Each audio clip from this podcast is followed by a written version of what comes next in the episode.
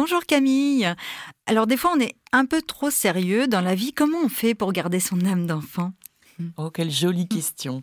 Alors pour moi, une des qualités vraiment de l'enfance, c'est la capacité à s'émerveiller. Voilà, on imagine un petit découvre tout, tout est neuf. Hein. donc il a ses cinq sens complètement en éveil qui lui permettent de capter euh, le maximum de sensations, d'informations, de ce qui se passe autour de lui, et ça lui donne cette espèce d'aptitude à l'émerveillement. Alors s'émerveiller, ça vient du latin mirabilia, qui veut dire chose admirable. Alors déjà, pour pouvoir s'émerveiller et remarquer les choses admirables, même petites, qui nous entourent, eh bien, dans émerveiller, il y a veiller. Est-ce que j'active ma fonction veille?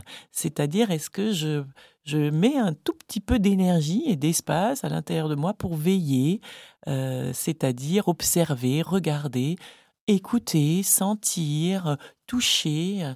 Voilà, tout ça, c'est une forme un peu de disponibilité en quelque sorte.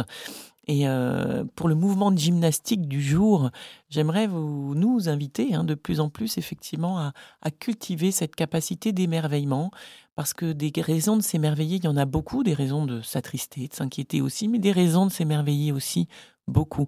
Et ça passe par le petits détails auxquels on va se rendre disponible, auxquels notre regard, notre ouïe, notre odorat, notre goût ou notre toucher va se rendre disponible. Donc euh, voilà, redonner de la place à vos cinq sens, c'est là peut-être que viendra à nouveau euh, se déployer notre capacité d'émerveillement et même peut-être notre enthousiasme. Hein. L'enthousiasme, ça veut dire l'inspiration divine. C'est pas beau ça? Mmh. Voilà, donc euh, cultivons notre enthousiasme.